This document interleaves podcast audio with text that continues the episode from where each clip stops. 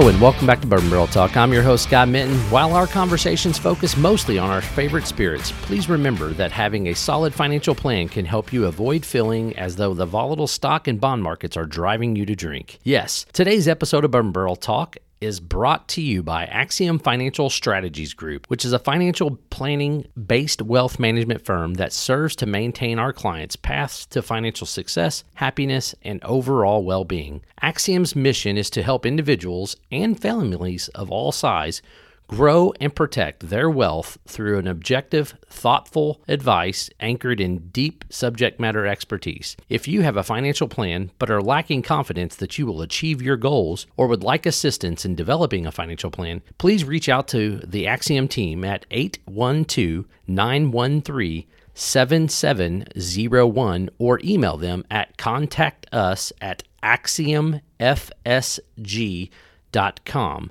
Please remember to drink and invest responsibly. Axiom Financial Strategies Group, LLC, is a registered investment advisor. Advisory services are only offered to clients or prospective clients where Axiom and its representatives are properly licensed and exempt from licensure. Today, we are back in the Brock Bourbon Bar with the Brock family. How are y'all doing? Doing well. Doing awesome. And then we have a special guest with us, Mr. Von Scott with Axiom Financial Strategies Group. Is that correct? That is correct. Man, that's a mouthful. It is a mouthful. Man, I tell you. So, first of all, thanks for joining the show. Thanks for having me. Good deal.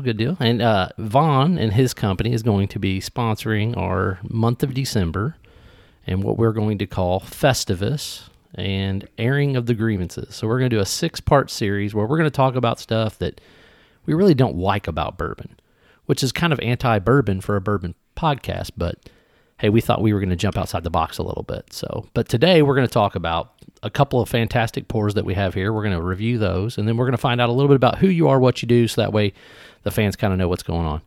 Fair enough. Right. Yeah. Thanks for having me again. No problem. And thanks for having me in your home. Absolutely. Not a problem. Yeah. The Brocks are super, super awesome. They let me use their space. My house is under construction right now.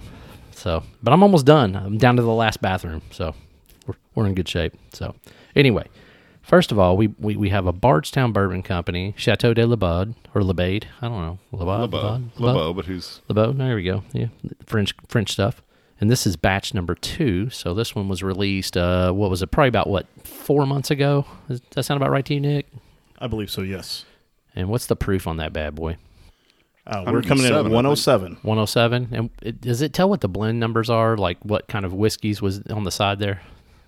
No, outside of it being a collaborative series, it doesn't not have the normal breakdown you get with the Fusion or the others. Discovery, yeah. Okay, I couldn't remember on that bottle. It's been a couple of months since I looked at it, so... I'll tell you what, the one thing I do love about BBC though is the design that they in the time and the care that they put into their bottles. Absolutely. I know they've had a couple other great collaborations with Founders. I think they did that one. Yep. And it's always interesting for me because I know that they do a lot of their own contract distilling down there at Bardstown. Right. And I'm wondering if sometimes if they taste something that really hits, they might just kind of keep that recipe in their back pocket for being able to do something a little bit later. So I think the contract distilling that they're doing is pretty much 2 or 3 different mash bills. That's it. Like they don't offer a wide variety of mash bills from what I understood, but maybe I'm wrong. Yeah, no, we recently at another one of the Bourbon Society's meetings, we had them come over and they said they have done up to 50 different mash bills. Really? In their contract distilling. That's crazy. I guess that's probably true. There's probably, because of the sheer amount of like brands that are basically being introduced because of their contract distilling, they probably wanted a unique mash bill in that situation. But I thought that the bulk of like the stuff that they made was like, I want to say it was like 70-20-10 or something like that. I think some of their own personal stuff is right. Yes, you're spot on with that. That they only keep to a couple of different mash bills, but for the ones that they do the contract for, they did say that they've done up to 50 different types of mash bills. So who'd you have out here? Danny Bardstown. I want to say his name is Matt or Mark. I can't remember what it was, but he's the master taster out there right now. Gotcha. All right. Well, cool. He's a nice country boy. He was very informative and very talkative out there whenever he came. And for those people who don't know what the Chateau is, it's finished in an Armagnac cask, right, Glenn? It is. I was just reading the fine print on the label. It says that it's a blend of a 12-year Kentucky bourbon with a 10-year Tennessee bourbon, finished in Chateau de Lebeau Armagnac casks for 16 months. Some old Armagnac. For how long? 16 months. 16 months. That's pretty long. That is a long time. Because usually you go between that 3 and 12-month range that usually is for the finishing. So what are we getting on this, Barbara? You've been sniffing for a while, so I gotta believe you got a good nose on this thing. I'm getting some licorice and toffee. I could get the licorice, like that Anisia. And I'm getting a little toffee. Yeah, I'm getting. I don't know if it's a toffee as much as for me is it's just another sweet note. I'm thinking I'm getting more of like a soft caramel. I was getting a little bit of kind of like almost a stone fruit apricot. Yeah, a little smell. That's at least that's what I'm equating that sweetness to. Yeah, there's definitely some fruit to it. Yeah, definitely fruit, but that licorice and toffee from me are just pulling straight out. Oh, it's got a little bit of an alcohol to it, and I'm sure that's coming from the Armagnac, but I'm trying to put a pinpoint on that one. Pretty decent legs on it, too. Yeah, it's got great legs. It's got a lot. All right, the initial pull. Ooh, man, I keep forgetting how good these things are. So, a little bit of leather, got some caramel. A little light tobacco. Yeah, light tobacco. Yep. Almost like more like the old... like Red Man Chew type tobacco, not like a smoker's tobacco, but more like chewing tobacco. A little bit of cherry though. It's almost like the apricot goes away and it comes in almost like cherry. Yeah, very true, very true. The sweetness kind of changes over, but I think it stays in that stone fruit. What you got, Vaughn? Anything? No, I definitely had that apricot smell, but the cherry flavor for sure. Yeah, I like that tobacco coming through. I'm still lost. You're still lost. Not surprised. I think this is her first pull of the day, so I think she's trying to get herself antiquated again. Well, she's got plenty there to get pulled on, so there's John with the liberal pour. There's plenty there to pull off. Even more so than I'm usually at. I know. More friendship. Yeah. So Vaughn, tell us a little bit more about what you do and why you do it. I know you're like me. You were a former banker, and now you kind of moved into a different realm. Yeah, essentially, we have our own independent registered investment advisory firm now, based in New Albany. So, actually, it worked for 3 of the 4 largest financial institutions in the world previously, and had the opportunity to go independent, which we were thrilled to do. So we do basic wealth management, financial planning for folks, and really, I think the most rewarding part of what we do and the why is really seeing the ability to have a positive impact on people's lives. I mean, we've seen people be able to send their kids to college. We've seen the kids then come back and become clients. I mean, it's really, having done this for over 20 years now, it's really nice to see the full, circle of life. Unfortunately, you shed a lot of tears together too when you lose people, but it's really, to me, it's much more about, how can we help people really live better lives and most importantly, be able to enjoy the time that they have together. So I think that's why you love bourbon so much. You can equate the same thing, right? You when you drink a good bourbon, it's something you love. And to me, I tie bourbon to memories all the time. Like we talk about this on the show a lot where when I drink something, I'm like, and Barbara's the best at it. She's always got some analogy about her grandma's apples or her pappy's, tobacco pipe or some kind of, I don't know if you even talked about that before, but somebody has. I don't remember who it was, but anyway, like that's what I do. I tie to memories. And funny thing is, like I always talk about the fact, like when I was a kid, I could remember, and like sometimes I taste leather and I'm like, it tastes like a baseball glove to me. And people are like, that's crazy. It tastes, you used to chew on your glove. I'm like, yeah, every kid in the outfield used to chew on their baseball glove, right? No. That's all you had to do in the outfield back then. I was a short, fat kid, right? In right field, I chewing on a glove. Mm-hmm. Either that or tossing it up in the air. There you go. 100%. Yeah, it's interesting in our business. A lot of people think that it's, especially when, people have a lot of resources, they think that it's all about the money. And I remind people all the time that I've never seen a Brinks truck following a hearse. But people follow hearses. Yep. And so I think, the measure of a person's life is really, how many relationships do they enhance along the way? Yep. The ability to do that with additional financial resources just changes, some of the capacity or some of the ways that you can do that. But at the end of the day, it's really about the personal relationships that we have and enhancing those. And fortunately, I think we are good about reminding our clients of that and encouraging them, instead of taking it with them, why don't you spend it with the family and do things that are meaningful? Yeah, 100%. That makes 100% the truth and a good information to give to your clients and things to that nature. I know whenever I'm talking with, because I do a lot of commercial lending and things to that nature, it goes down to the fact that I tell people, you know, that it's great to invest and it's great to continue and invest, but you also have to enjoy it. You know, like you said, you can't take it with you. So, but it is what it is. So definitely a balance for sure. 100%. So what got you started into bourbon? Well, my first experience with bourbon, I was underage drinking out of my mother's liquor cabinet, and she had a Maker's Mark bottle that started out, you know, as really good. 100% Makers. 100% Makers. And by the time I graduated high school, it was not 100% Makers anymore. So that was my first introduction to it. And then one of my first memories of bourbon was actually Four Roses at the bus stop. So I mentioned, you know, I grew up in Old Louisville. Four Roses at the bus stop? Four Roses at the bus stop. On a really good night, the winos would get a pint of Four Roses. So back in the day, you could get a pint of Four Roses right. That was just essentially low budget, you know, rot gut before the Japanese bought it, took it to Japan, and didn't sell it here for 20 years and reintroduced it as a premium brand. Right. So those were my first experiences. But then as an adult, you know, really enjoyed it, really enjoy a good old fashioned, which I understand Barb's a great old, so I'm going to have to try one of those before I get out of here. So, there you go. And so enjoyed old fashions. And then, you know, as bourbon became more popular, I got interested and I had some good friends from high school, have some good friends from high school. We do all kinds of stuff together. So we were getting together and I had a decent collection, but I didn't really have anything that I thought would be fun and interesting. So I went over and saw Amin and picked up a few bottles at his place when he still had, was it Red Castle? Yeah. Yeah. So, I mean, yeah. Went and picked up a few bottles there and it sort of grew from there. Right. Now, you don't know the rules, so we put a couple of drops of water in here. There's a dropper there, but I saw you guys dive in with the water. So what are we getting after we add a little bit of water on this? Barbara's finally got an opinion. All right, we're glad she came to the show. Okay, before I get to the water, okay. Be nice now, remember. I am being nice. Okay. Thank you.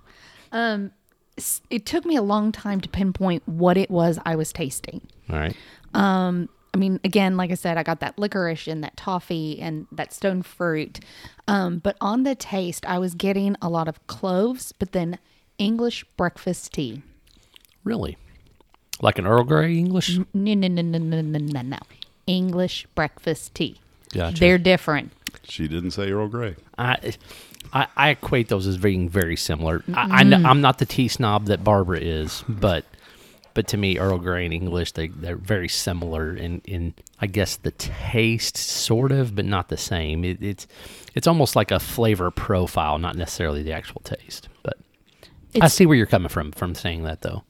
It's the difference between a regular Four Roses and a Four Roses small batch. Yeah. They're very similar, yes, but there's definitely a huge difference when you really get to diving into it. You probably have a lot more of those fancy teas that go in the little balls and then you soak them and all that type of stuff. Whole leaf stuff, yes. Right? Oh, yeah, she likes that. I drink that out of a tea bag. So straight from London, thank you very much. Straight from London. Oh, see, fancy schmancy, you know, up here. She had to bring some stuff back last time we went, what, 2017? Yeah. So, but, yeah.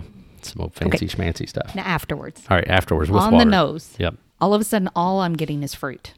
Yeah, I don't get any, absolutely nothing. I think that's coming from the Armagnac. You know, I think it's really pulling off the nose for that. But yeah, it's definitely a little bit more. I think honestly, more cherries coming through, and I get a little bit of like grape or like. I was interpreting it a little bit is almost like a Whopper. Like whenever you open up the Whoppers, you get a little bit of milk chocolate. Oh, like that chocolate malt smell. Malt smell. I could say that because I was like going, whoa. Yeah, I get that a lot more on my left nostril than on my right. I'm getting more fruit on the right. So on the nose, it's all fruit for me. I'm not getting anything else. On the taste, though, I am getting where Nick is coming with the Whopper, but I'm also getting like a plum almost. Yeah, there's like a little bit of a red fruit flavor at the aftertaste. Yeah, it's more of a plum than like an apricot. Dark fruit. Yeah, dark than I do on that nose. That nose, I'm still getting more like apricot light. On the bridge of my nose, it's weird. It's almost it changes the depth of the nose. Mm-hmm. It does. I'm trying to figure out what that is. It's weird. I don't know. Whatever it is, it's good. I'm really enjoying this. It's not batch one. I don't know if you guys have had batch one or not, but it's not batch one. It's pretty daggone good, but it's not batch one. The only thing, other thing I might get out a little bit is just kind of like a really light hint of wood or seasoned wood out of it. I can't really pinpoint, you know, if it's what particular wood it is, but I just get that just a really light note, like in the nose. Let's dive into this Starlight embryonic cask. This one's one it's gonna blow your mind, Vaughn. I promise you. I'm looking forward to it. Yeah, I'm gonna have to prepare for this. I gotta rinse. You gotta cleanse the palate a little bit. You want some water, Vaughn? Yeah, please, if you don't mind. Thank you. This one's like I said, it's one of the most unique pours I've had over the last 4 or 5 years, and mainly because it's just there's so much spice typically to these things, and I haven't even tried this one or smelled this one yet, but you know. What I've gotten off of most of the ones that I've drank has been a ton of like cinnamon, some cardamom, like apple pie baking spices. Very reminiscent. Once you get into like the mid palate and stuff like that, you get like I get a lot of snickerdoodle, some cookie dough like type stuff. But I don't know. We'll smell and dive in. Barb's already over there. It smells like sugar cookie. I mean, it really does smell like a sugar cookie. Yeah, it's really amazing. About 6 months. 7 months ago, Scott was very beneficial in bringing us samples because I had been looking for a cigar batch, either whether it be the one that rye or one of the regular bourbons, for about 4 to 5 months. They were going for like $200, $300 on secondary. It was really silly on how much they were going out for. And this actual bottle that you're tasting was one of the first ones I got at the Easter egg hunt that Starlight put on. April Fool's Day bottle. It 4-1, is 4-1. Yeah. 4.5-year-old, 113.8 proof. But dude, I mean like I've already started smelling this one. Like almost everything that I said without even smelling it, like it's cinnamon, a little bit of that dough, cookie. No, you're right. It's snickerdoodle. It's not a sugar cookie. It's a snickerdoodle. Yeah, because it's got that spice. It does. That spice of that cinnamon into it. And there's a lot of people spices that don't know what a snickerdoodle is. No, I figured that out. And I'm like, we've had some people over to sample some of these cigar batches before, and we're like going, all right, smell it, taste it, tell us what you think about it. And then we're like going, to us it's like a snickerdoodle, and they go, what's a snickerdoodle? Yeah. So I'm a nerd in that situation because I ran the cookie companies for so long, right out of high school, while I was, you know, putting the wife through college and learning myself up a little bit. But so I know what a snickerdoodle is because I made 1 billion of them. But man, I tell you what, the nose on these things are just so unique, man. Yeah, so unique. It's really. I was very happy on this batch that I was able to get because it hit all the main points that I had known about the bottle and tasted priorly with a prior podcast on here. Yeah. It's got good legs too. Mm-hmm. Oh yes. So what are you getting on this one, Nick? Have you already taken a pull? Oh, I've already taken a pull. All right. What do you got while I take a little sip? Oh, sure. Go and take a drink after I ask you what you think. Yeah, I don't know. It's one of those things. It's like going, you know, you get that great mouthfeel that it's hard to describe what a mouthfeel is to people who've never dealt with it before, but it's that viscosity that it lingers. It just stays in your mouth and it lingers for a long time, and you get that really nice. You still get that cinnamon flavor that kind of, and it's not like, you know, like the pure cinnamon. It's like the baking cinnamon. Yeah, it's very light. It mixes with that cinnamon sugar just a little bit, and so what's that fancy cinnamon? It's the is it like Mexican cinnamon, or is it like? I know what you're talking about. I don't know. It's an exotic cinnamon, but I'm trying to think of exactly where it's from. But like my wife has some in the spice cabinet. But yeah, it's like that type of cinnamon. It's not like your typical. It's not like your typical go get your bottom dollar cinnamon pour stuff. Yeah, it's not your Kroger cinnamon. Yeah, exactly. But it just lingers, and then at the very end of that palate, you just kind of get a little of that tobacco that just kind of sits there on that back. Tobacco, a little bit of cardamom. I almost equate it all to like apple pie spice, like cardamom, ginger, cinnamon, all nutmeg. Those type of things. Nutmeg, yes. Mm-hmm. I kind of get that drop and that flavor on that. A little bit of cloves. A little bit of clove. That's 100%. Where a little bit of that spice is as well. That's where I think some of the tobacco is coming from too. Kind of reminds you of those old school DeJorum cigarettes. You remember those? Did you ever smoke any of those? Yeah? No, No? You don't know what I'm talking about? What were they? They're like clove cigarettes. They were the black cigarettes. Like oh yeah, I'm sure I smoked them at some time. You probably smoked them at some time. All right. I was like, come on, man. I know you've been to enough parties. I know you've probably at least had once you clarified, one of those things. Yeah. Yeah, it's kind of I wasn't talking about like the illegal stuff. I'm talking about like the little black cigarettes, you know, that like real long and come in the long skinny boxes. Now, I don't know if you've had it before, but I recently got Barbara into cigars, and she is now a cigar smoker.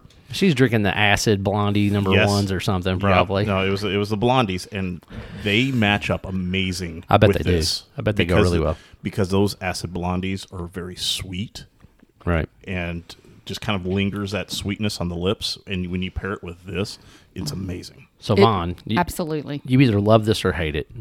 What do you think? I love it. I think you know, like what's interesting to me is, and I'd not had one of these before. It is just how soft it is on your palate. Oh, like it is. It's weird that when you drink a lot of other whiskeys, it immediately, you know, it flows back to the palate. This almost just lays there. I mean, it's really... It's 113 proof, too. I mean, you'd never guess it's 113. No, not in a million years. It drinks like 90, 95 proof. So. No, absolutely. I get where you're talking about, where it's really soft on the palate, because there are things that you get that Kentucky hug, you get the little mouth chew, mouth feel, you know, that kind of stings or kind of gives that tingle a little bit. And this does not, especially for that proof of being 113. It just kind of lays there, and it's soft. I'll tell you what, the Americana too, and this has been very reminiscent of all of them, even the 100 proof ones and things like that they come out with.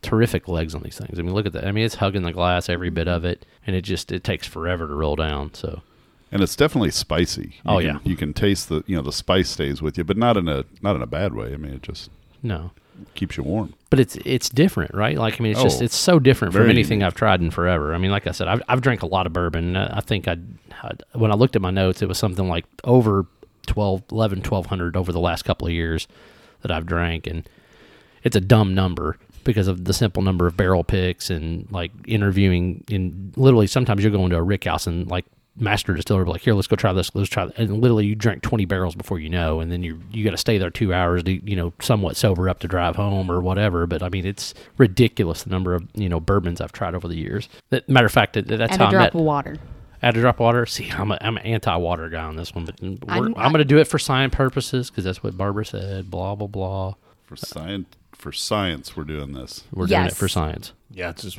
one drop. I'm not doing any more. Mm-mm. It's not worth it. Oh, that's me. That's all good. So, Barbara, you told us to add water. Now you explain why you want us to add water. I'm more intrigued to hear what he tastes different first before I start saying things. All right. So the nose milds out. You lose a little bit of that chewy, doughy smell. Wow. It really takes out the cinnamon. Like it takes out the sugar cookie in it. I mean, it really makes it taste like other whiskeys. For me, the nose, the clove starts to really pop on the nose, and you do, and you're absolutely right. It removes that sweet aspect that is contained in this cigar batch. It's like that sugar, cinnamon, snickerdoodle, whatever you want to call it. It just magically kind of disappears. You get a little bit of a rye pop on there. Yep. That lingers a little bit. Yep. I still think the cinnamon and some of the like you said, the clovey type stuff comes through, but you're right, the cookie dough, that sweetness. That sweetness goes all the way away. But we've discussed this 100 times, right? When you add water to anything that's a high rye, whether it's a high rye bourbon or a high rye whiskey, typically the rye really, it accentuates the rye, which doesn't make any sense. I don't know if you've ever thought about it, but typically, for some strange reason, rye always pops when you add water to it. Very, very seldom does it like completely mellow out that spice that rye brings forward. Right. Yeah, but it is interesting. Like on the front of it, it goes away, but then as it lingers, you pick it back up again. It's really fascinating. So on without the water, it hits you really quick and just kind of lingers there, and then eventually it goes back.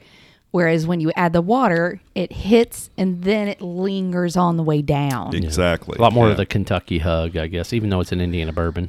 Well, it's not even necessarily the hug. It's not that burn. It's a Hoosier hug.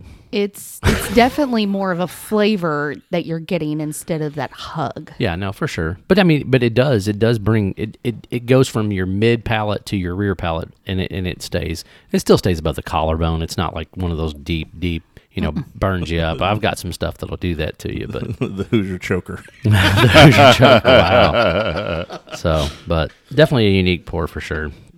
So, any neat stories you got for us, Vaughn? Like, what's your favorite bourbon of all time? Let's do some cheap, easy stuff for you. Some nice, easy hitters. Favorite bourbon of all time. Yep.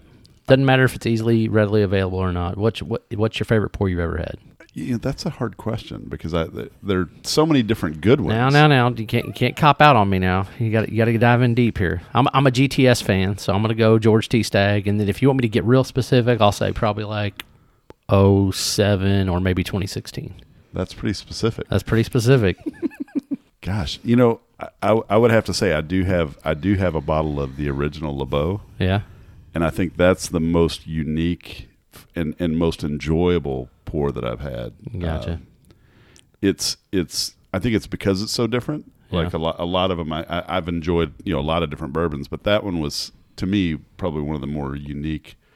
After having a lot of others, I love it. It was somebody that's got as good a collection as you do, and you throw out something that it's worth some money now. But I mean, originally that wasn't a horrible one to find. It's not like the Boss Hogs. That's true. I've gotten a little obsessive on those. Yeah. So which is my favorite story though, and I think you've heard this story. I bought off the shelf. Now, again, among true bourbon aficionados, this is not as impressive as it is to most lay people, but I bought off the shelf Pappy Van Winkle 23-year bottle number 11. I paid $139 for it off the shelf. And what year was that? That would have been in 2003. Oh, that's old Stitzer Weller juice. And oh yeah, definitely. The only good news in that is that I still have the bottle, even though I drank it all. Okay. But I still have the bottle and the bag.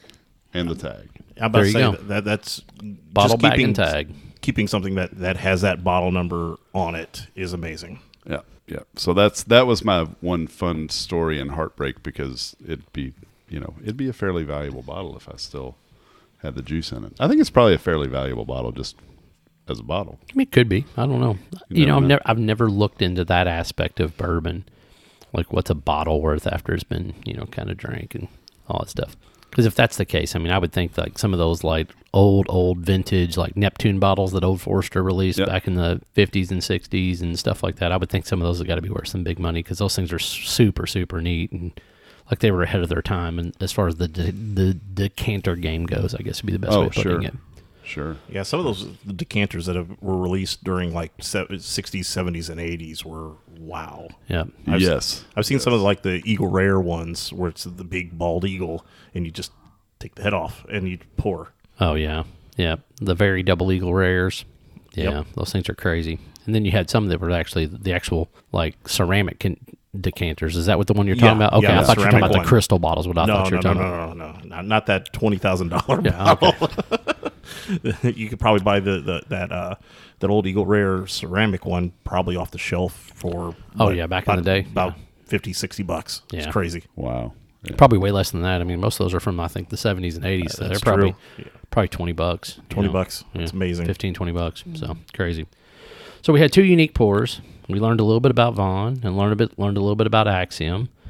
And let's rate these bad boys. If we were gonna shoplift it or buy it or whatever you're going to do with it, which one do you prefer? Which one's the best of the two that you tried today? And did you like it neat or with a drop of water? Who wants to go first? I'll go first. You'll go first. All right. Yeah. For me, cigar batch. It was like love at first taste for me. It's always good. Many of the different versions expressions, there's little change in it, and that's always been enjoyable. That you could always get it. And you would pretty much know what it's going to taste like. Now, I'm not going to badmouth some of the recent releases that probably aren't as complex, but the standard single barrel bottles. So, are you a cookie dough with no water, or do you want the water? No water. I enjoy that sweetness because if that sweetness pairs with the cigar like no other. All right, Barb. It's going to depend on my mood. Oh, God, here we go. I hear a story coming. But for tonight, I think I'm going to have to go with the Bardstown. The Chateau, all right. Mm-hmm. With a drop of water. With a drop of water. Gotcha. All right. And then the other one. Mm-hmm. All right, Vaughn. I got to go hands down the Carl T. Cigar Batch. You like that? Water. No water. All right. Absolutely. I'm going to make it 3 out of 4. I'm going to go with the Carl T, the cigar batch, as being my favorite. No water. I want everything neat, though. You all know me. I'm a high-proof guy. But definitely, man, there's just something about those. Like you said, Nick, they just hit a little different. You know, it's something unique. And, you know, the funny thing is I actually, and we didn't get to try one tonight, but the ryes are just... the bee's knees. I love those ryes, man. There's just something about how it really, really brings some of those fruit forward notes on that rye and just really, really marries it in really well. So, well, all right. So Vaughn, if folks want to find you, how do they do that? We're available. You can email us at contact us at axiomfsg, F as in Frank, S as in Sam, G as in go.com, or visit our website. Same address, and phone number is 812-913-7701. And Axiom is AXIOM. Is that correct? M as in Mary. That's right. M Axiom. As in Mary. Yep. That Axiom. That is correct. Good deal. Good deal. And if you closely held principle or truth. Okay. That must be some kind of a disclaimer. No, that's what Axiom means. What it stands for. Definition. Oh, that's what it stands for. Oh, yeah. Well, look at me. I learned something new today. There you go. Personally held what now? It is a closely held principle or truth. A closely held principle or truth. Look at me. I didn't know that. Awesome. I learned something new today. You got to learn something every day. That was my one thing. There you go. I'm glad you got that in at 8 o'clock at night or whatever time it is. And it's time to be real. If y'all don't know what Be Real is, we'll talk about that on another episode. So, but if you want to find Bourbon Barrel Talk, you can find us on Facebook, Instagram, the Twitter. You can also email us at bourbonbarreltalk@gmail.com.